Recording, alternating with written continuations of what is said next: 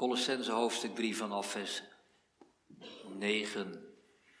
Lieg niet tegen elkaar aan, gezien u de oude mens met zijn daden uitgetrokken hebt en u met de nieuwe mens bekleed hebt, die vernieuwd wordt tot kennis overeenkomstige beeld van hem die hem geschapen heeft. Daarin is niet Griek en Jood van belang, besneden en onbesnedene, barbaren, skiet, slaven, vrije, maar Christus is alles en in allen. Bekleed u dan als uitverkorenen van God, heiligen en geliefden, met innige gevoelens van ontferming, vriendelijkheid, nederigheid, zachtmoedigheid, geduld. Verdraag elkaar en vergeef de een de ander als iemand tegen iemand anders een klacht heeft. Zoals ook Christus u vergeven heeft, zo moet ook u doen. En doe boven dit alles de liefde aan, die de band van de volmaaktheid is. Laat de vrede van God heersen in uw harten, waartoe u ook in één lichaam geroepen bent. En wees dankbaar. Laat het woord van Christus in rijke mate in u wonen, in alle wijsheid. Onderwijs elkaar en wijs elkaar terecht met psalmen, loszangen en geestelijke liederen. Zing voor de Heer met dank in uw hart.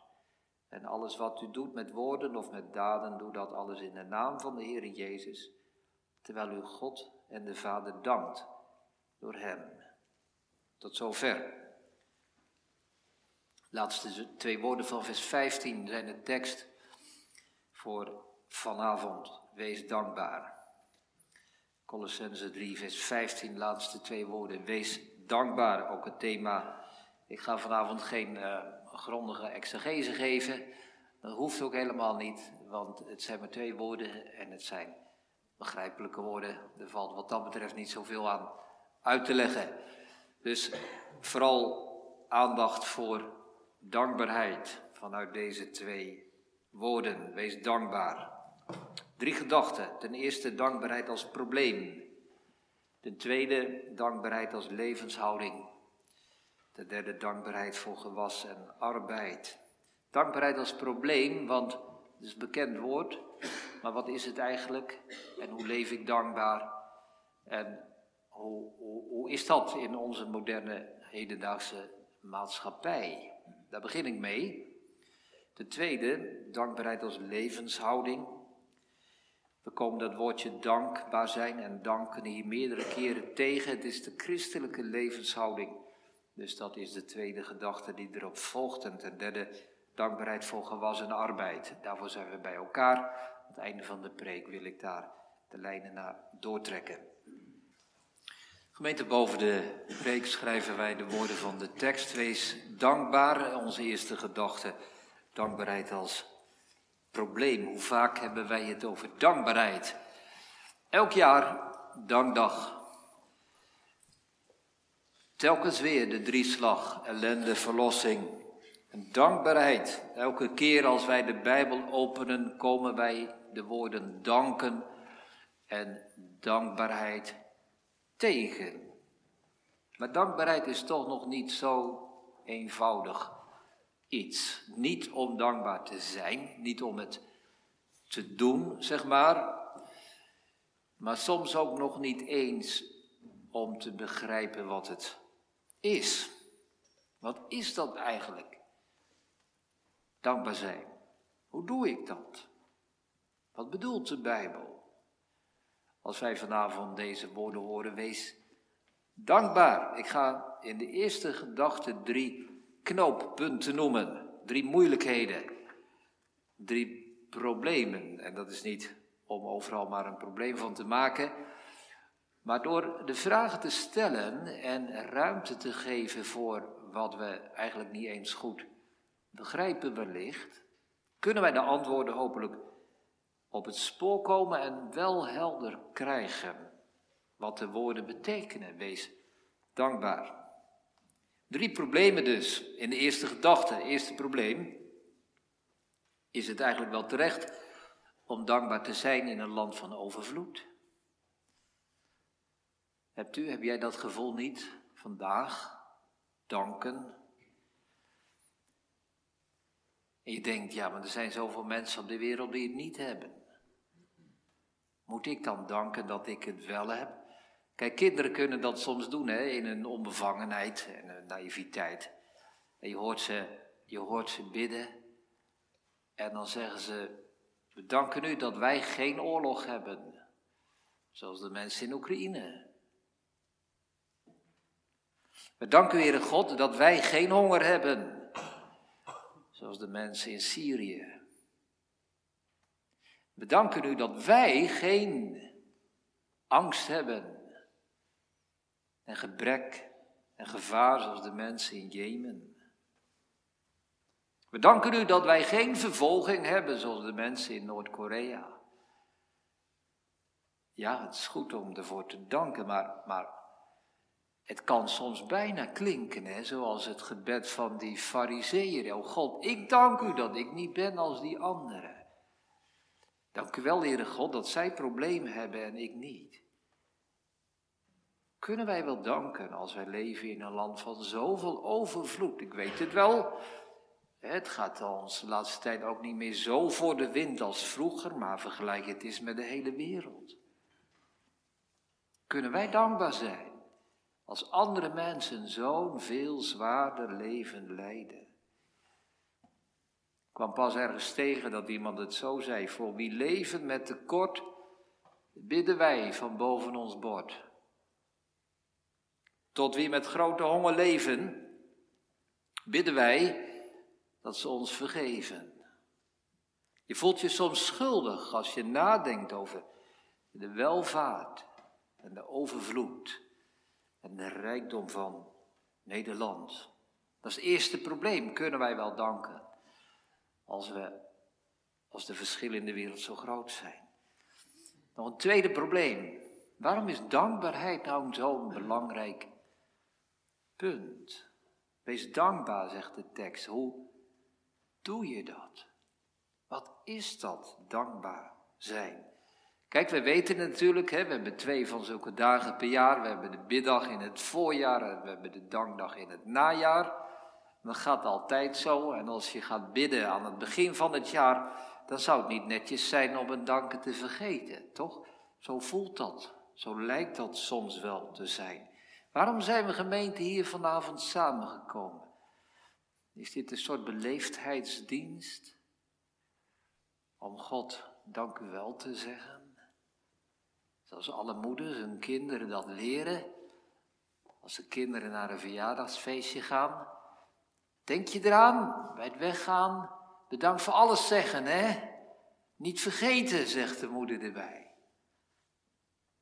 Als het kind terugkomt, heb je het gezegd? Ja, ja, ik heb het gezegd. Nou inderdaad, net op de valreep, op het laatste moment denk je er nog aan. Oh ja, bedankt voor alles. Is dat bedanken, is dat dankbaarheid? Christelijke dankbaarheid als een vorm van beleefdheid. We hebben het seizoen achter ons. We hebben druk gehad, we hebben wellicht hard gewerkt. Misschien veel geld verdiend en ja, dan komt de dankdag. Dank, Heere God, voor alles. En we horen dat stemmetje dat zegt niet vergeten hoor. Het hoort erbij. Het is een zaak van hoe het hoort. Van de godsdienstige regels. Is dat dankbaarheid? Beleefdheid? Het tweede probleem. Ik ga nog een derde noemen. Maar we gaan zien, gemeente, dat verrassend genoeg, je derde probleem dat ik ga noemen, het begin is van een antwoord op dankbaarheid. Maar om dit derde probleem te gaan benoemen, moeten we buiten de kerk gaan kijken. Niet binnen de wereld van de Bijbel, niet binnen de wereld van het christendom, niet onder gelovigen, maar daarbuiten bij niet-gelovigen. Want ook niet-gelovigen, mensen die nergens aan doen, kom je dankbaarheid tegen. Mensen kunnen intens dankbaar zijn. Maar het is vaak voor hen een probleem geworden. Als je niet in God gelooft. Ik heb van de week een boekje gelezen van professor Paul van Tongeren. En dat boekje heet Dankbaarheid. Het hele boekje gaat over het thema dankbaarheid, maar de ondertitel is Denken over danken na de dood van God. En deze professor van Tongeren beschrijft hoe in onze Nederlandse samenleving veel moderne, niet-gelovige mensen zich wel dankbaar kunnen voelen, wel degelijk als er een kind geboren wordt dat gezond is, dan voelen ze zich intens dankbaar, maar er is een probleem. Want wie moet je danken als het God niet is? Of als je je examen hebt gehaald, lang en hardvol gewerkt, en dan krijg je een diploma, je voelt je dankbaar. Maar wie ben je eigenlijk dankbaar als, als je God niet danken kunt? Of je bent ernstig ziek geweest en je bent genezen. Wat een vreugde, wat een opluchting, wat een dankbaarheid. Maar wie kun je danken als er niemand is die jou dat gegeven heeft? Van Tonger geeft een, vond ik wel een aansprekend voorbeeld, ook uit zijn eigen leven. Hij is intussen, uh, schat ik, zo rond de 70 jaar opgegroeid, zelf in een rooms-katholiek gezin vroeger, ergens in Brabant. En hij zegt, toen ik geboren werd en mijn ouders een geboortekaartje lieten maken, schreven zij erop, met grote dankbaarheid ontvingen wij van God een zoon en broertje. 70 jaar geleden. Toen ik zelf, zegt hij, toen wij, mevrouw en ik, een kind kregen, schreven wij op het geboortekaartje vol verwondering en blij, melden wij de geboorte van onze dochter. Daar was de naam van God al uit verdwenen. En toen een van zijn eigen kinderen een kind kreeg, dus een kleinkind van deze professor Paul van Tongeren, hij zegt, daar stond op geboren. Met de naam, het tijdstip, precies het tijdstip van de geboorte, gewicht erbij, lengte erbij. En dat was het. Waren ze dan niet blij met dat kind? Waren die ouders dan niet dankbaar? Ja, zeker wel, maar, maar als je niet meer in God gelooft, dan kun je toch niet zeggen dat je zo dankbaar bent, want wie zou je moeten danken? En daarom zegt Van Tongeren, beperken veel mensen op zulke momenten de gegevens maar tot een aantal zakelijke gegevens, alsof het de beursberichten zijn. En toch gemeente, dit derde probleem, hè, die dankbaarheid bij niet-gelovige, niet-christelijke mensen, kan ons verder helpen. Zij erkennen die diepe dankbaarheid. Het is er in hun leven. Maar zij hebben geen God aan wie ze het kunnen richten. Gelovigen geloven wel in God, maar blijven vaak steken in dankbaarheid als een vorm van beleefdheid. Dus vanavond kunnen wij iets leren van die kwetsbaarheid en die openheid en die ontvankelijkheid en die dankbaarheid van mensen om ons heen in onze niet-christelijke samenleving.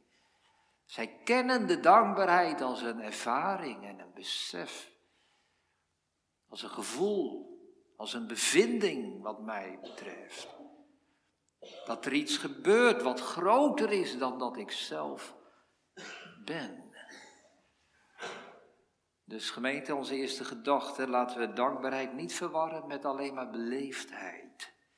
We zijn hier vanavond niet alleen maar gekomen om netjes dank u wel te zeggen.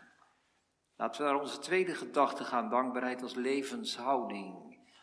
Dus we maken even de balans op. Ik vat samen wat we gezien hebben. Ongelovigen hebben het antwoord, maar stellen niet de goede vraag.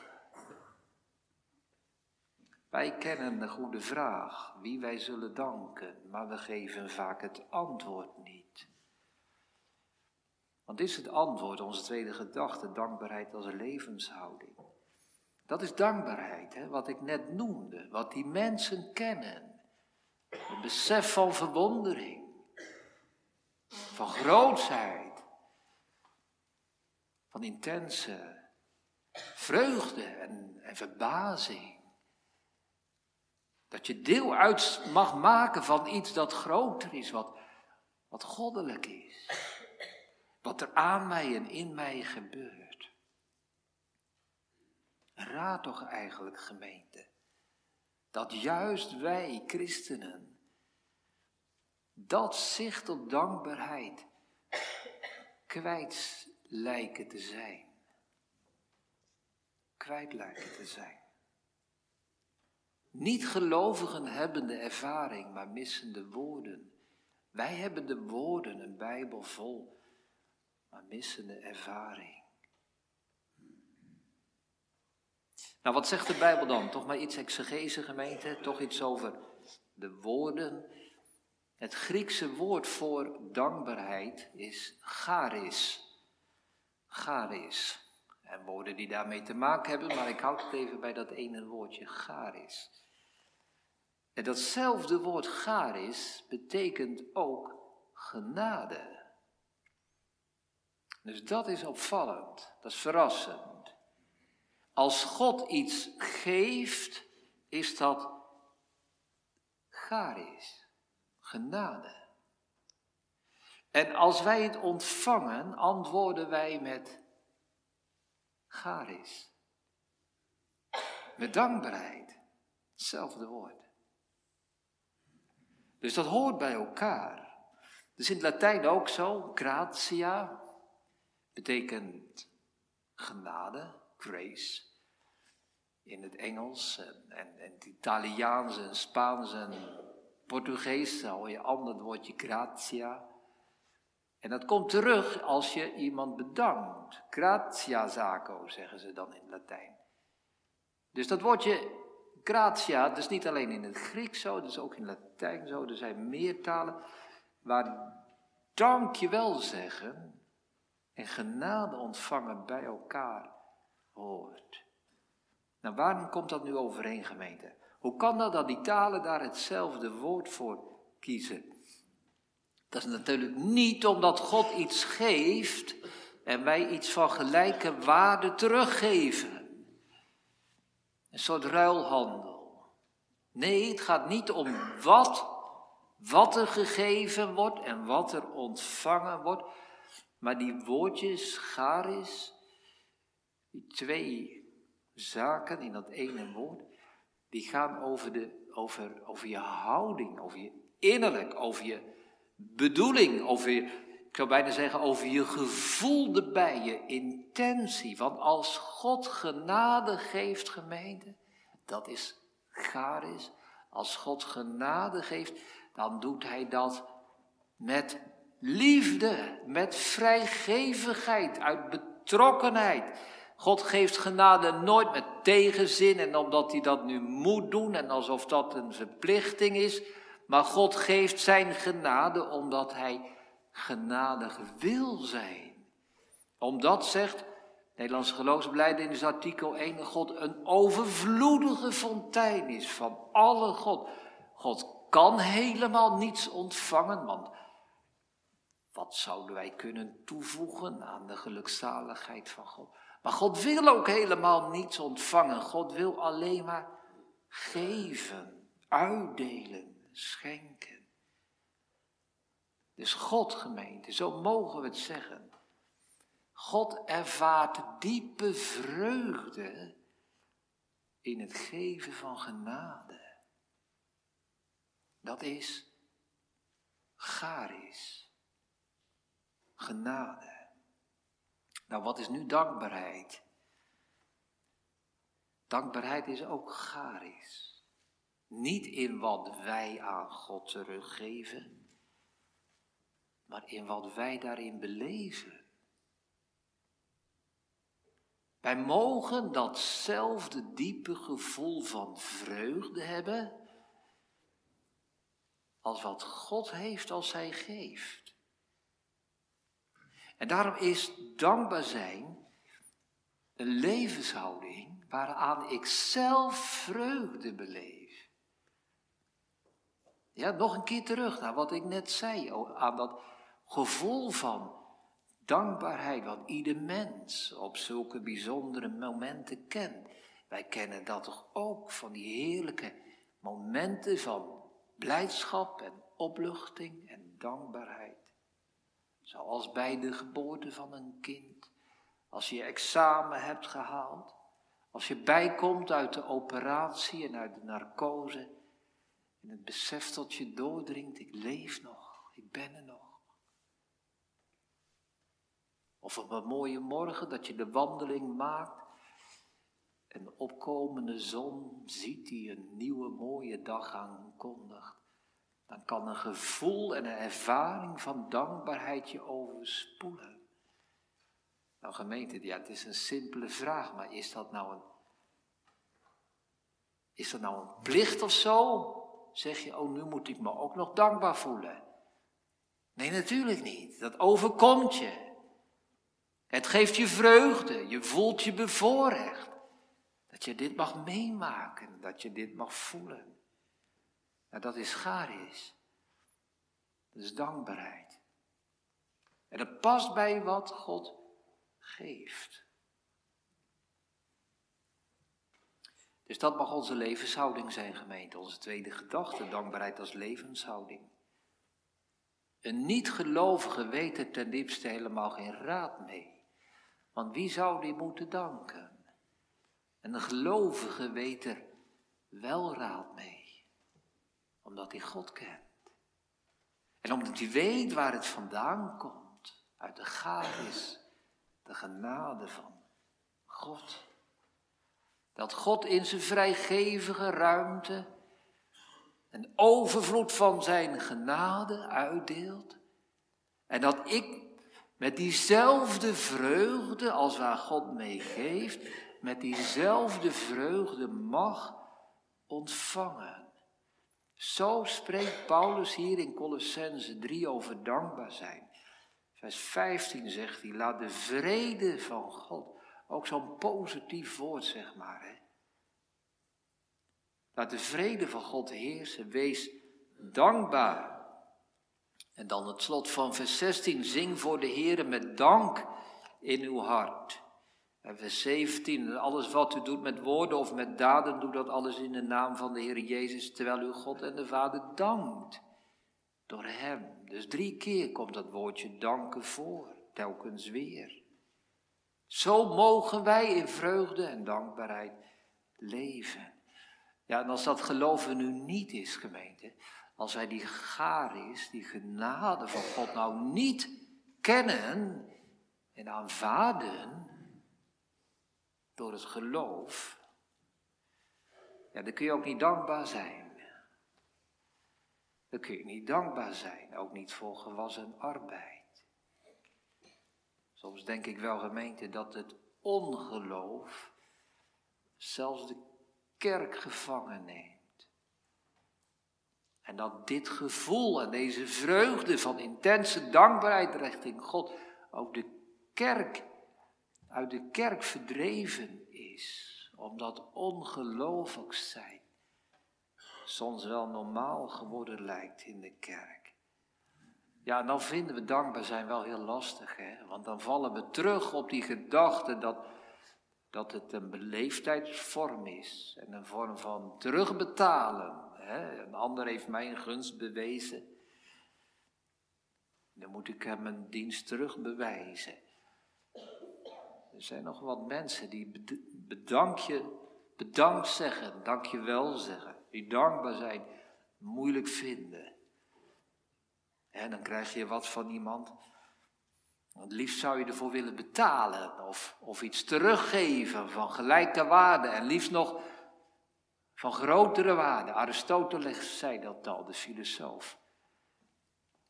Hij zei, ja, dankbaar zijn, dat hoort bij kleine mensen.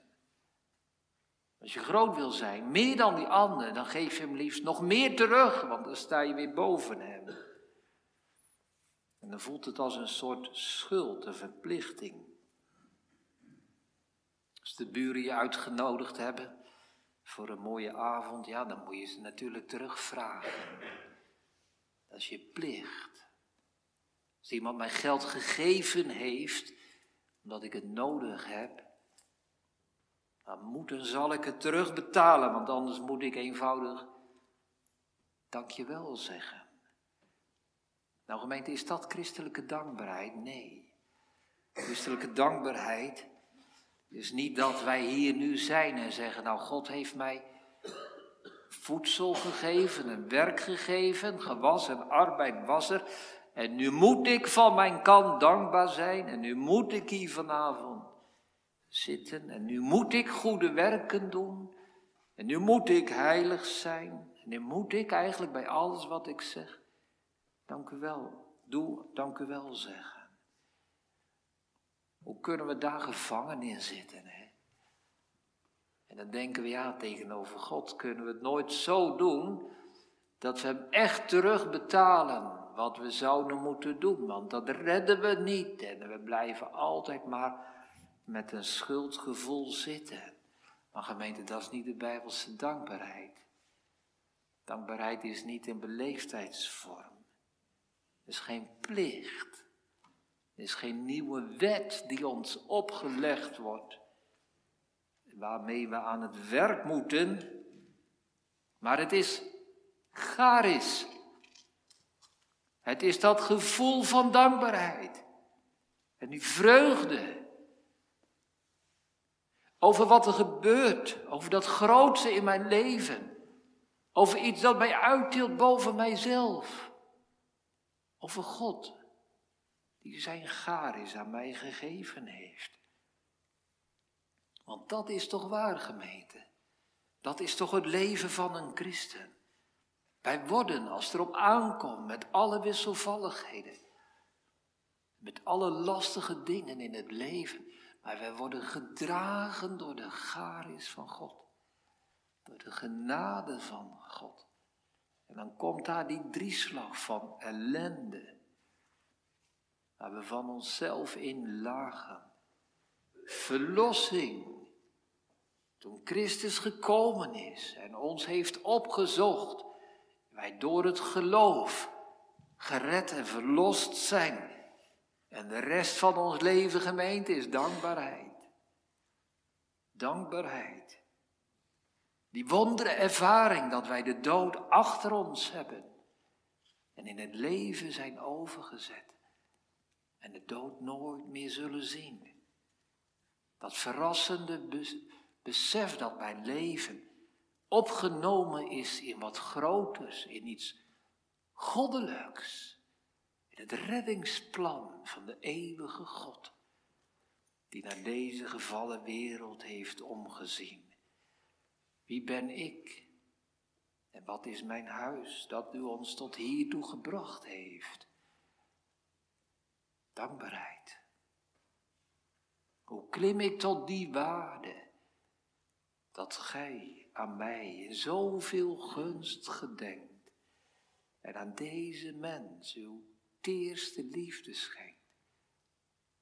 Door de genade, door de garis van God ben ik wat ik ben. Dat is dankbaarheid. Het is ook wel een dappere gemeente en een spannende keuze van de catechismus geweest hè, om te spreken over ellende, verlossing en dankbaarheid. En dan niet dankbaarheid als beleefdheid. Als beleefdheid. Als een soort terugbetaling en terug tegenprestatie en een onderdanigheid. Dan wordt het zo braaf. Dan wordt het zo burgerlijk. Maar het is garis, die hoort bij Gods garis. Ellende, verlossing, dankbaarheid. Dat is een zaak van bevinding, van innerlijk. Dat is die ervaring van vreugde. Dankbaar te zijn voor alles wat God mij gegeven heeft. En dat in vreugde te ontvangen. Dus er zijn helemaal geen wetten meer die moeten. Er zijn geen werken die ik moet verrichten Er zijn geen geboden meer die mij neerdrukken. Het enige gemeente wat het christelijke leven tekent, is dankbaarheid, vreugde, charis. God is al tevreden als hij je dankbaar voelt. God beleeft de vreugde aan als wij blij worden van zijn genade. Als wij met onze garis antwoorden op zijn garis. Dat is de christelijke levenshouding. Laten we naar onze derde gedachte gaan, dankbaarheid voor gewassen arbeid. Kijk gemeente, in deze levenshouding past ook de dankbaarheid voor gewas en arbeid. arbeid. Niet omdat wij het wel hebben en andere mensen niet. Weet u nog dat eerste probleem? Kan ik wel dankbaar zijn? Als ik mezelf vergelijk met andere mensen, is mijn dankbaarheid niet egoïstisch? Nee, gemeente, het is dankbaarheid voor gewassen arbeid, omdat God mij dat zo graag vanuit zijn goddelijke hart gegeven heeft. Omdat het werk dat ik mag doen en het eten dat ik ontvang, omdat het gewas dat groeit, allemaal bewijzen zijn van Gods garis, zijn genade, zijn verlangen om het te geven. Dankbaarheid voor gewassen arbeid nog niet eens gemeente omdat ik gewas en arbeid ontvang, omdat ik mijn leven heb, omdat ik genoeg heb, maar omdat ik het van God krijg. Omdat ik het van God krijg. Vroeger, toen ik op de lagere school zat, toen hebben we een keer met de hele klas een brief geschreven aan de koningin. Koningin Beatrix was dat toen nog. We hadden een meester of juf, ik weet niet meer wie het was. Maar ik weet wel dat we het gedaan hadden. Met z'n allen een brief geschreven. En toen op een dag kwam er een brief terug. Van koningin Beatrix. Naar onze klas. Nou kinderen, zat er geld bij? Nee. Nodigden ze ons uit om naar het Paleis te komen ook niet. Er zat geen cadeau bij. We werden er helemaal niet rijk van. Maar we vonden het geweldig. Waarom? Nou, omdat het van de koningin was. Omdat zij ons iets gestuurd had. Dus niet eens wat wij kregen, dat stukje papier. Maar dat de koningin aan ons een brief stuurde. Fantastisch, geweldig. Waar zijn wij nu dankbaar voor, gemeente? Wat maakt onze dank zo bijzonder? Is dat omdat wij zoveel krijgen? Omdat wij er zo rijk van worden? Nee, omdat wij het van God krijgen. Van God. Of hij nu veel geeft of weinig. Maar onze goede God geeft ons wat wij nodig hebben. En dan, valt het niet, dan gaat het er niet meer om dat ik vergelijk met een ander. Is een ander rijker of armer? Heeft de ander meer gezondheid of minder dan ik? Heb ik wel werk of heb ik geen werk? Maar alles wat ik krijg, krijg ik van God. Van Hem. Dat is de dankbaarheid. Al zouden we geen gewas hebben. Al zouden we geen arbeid hebben. Ook als je werkloos bent, dat kan. Ook als je moet kijken hoe je de eindjes aan elkaar knoopt elke maand weer. Zouden we dan maar de dankdag afschaffen? Dit jaar maar geen dankdag voor gewassen arbeid, want ik was werkloos. Ook als het leven zwaar is, gemeente, wat dan? de gedachte misschien wel is bovengekomen vandaag of in de aanloop naar vandaag. Mijn leven is zo zwaar. Waar moet ik God eigenlijk voor gaan danken? Nou gemeente, we danken Hem omdat wij alles wat wij krijgen van God krijgen.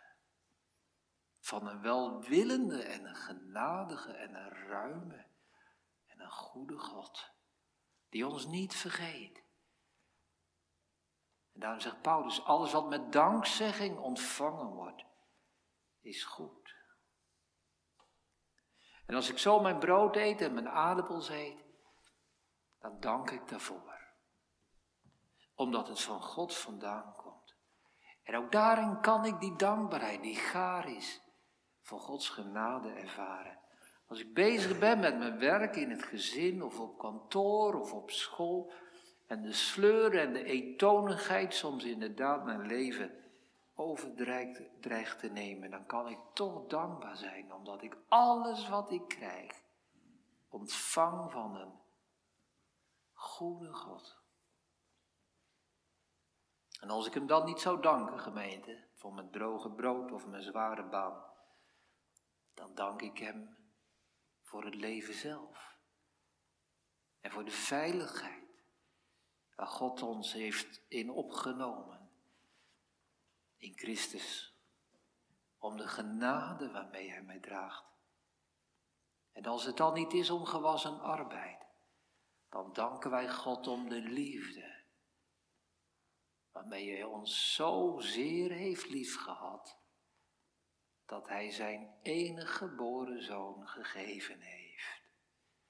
Opdat ieder die in Hem gelooft, niet verloren gaat, maar eeuwig leven heeft. Dankbaar zijn. Wees dankbaar voor genade. Dat gaan we zingen.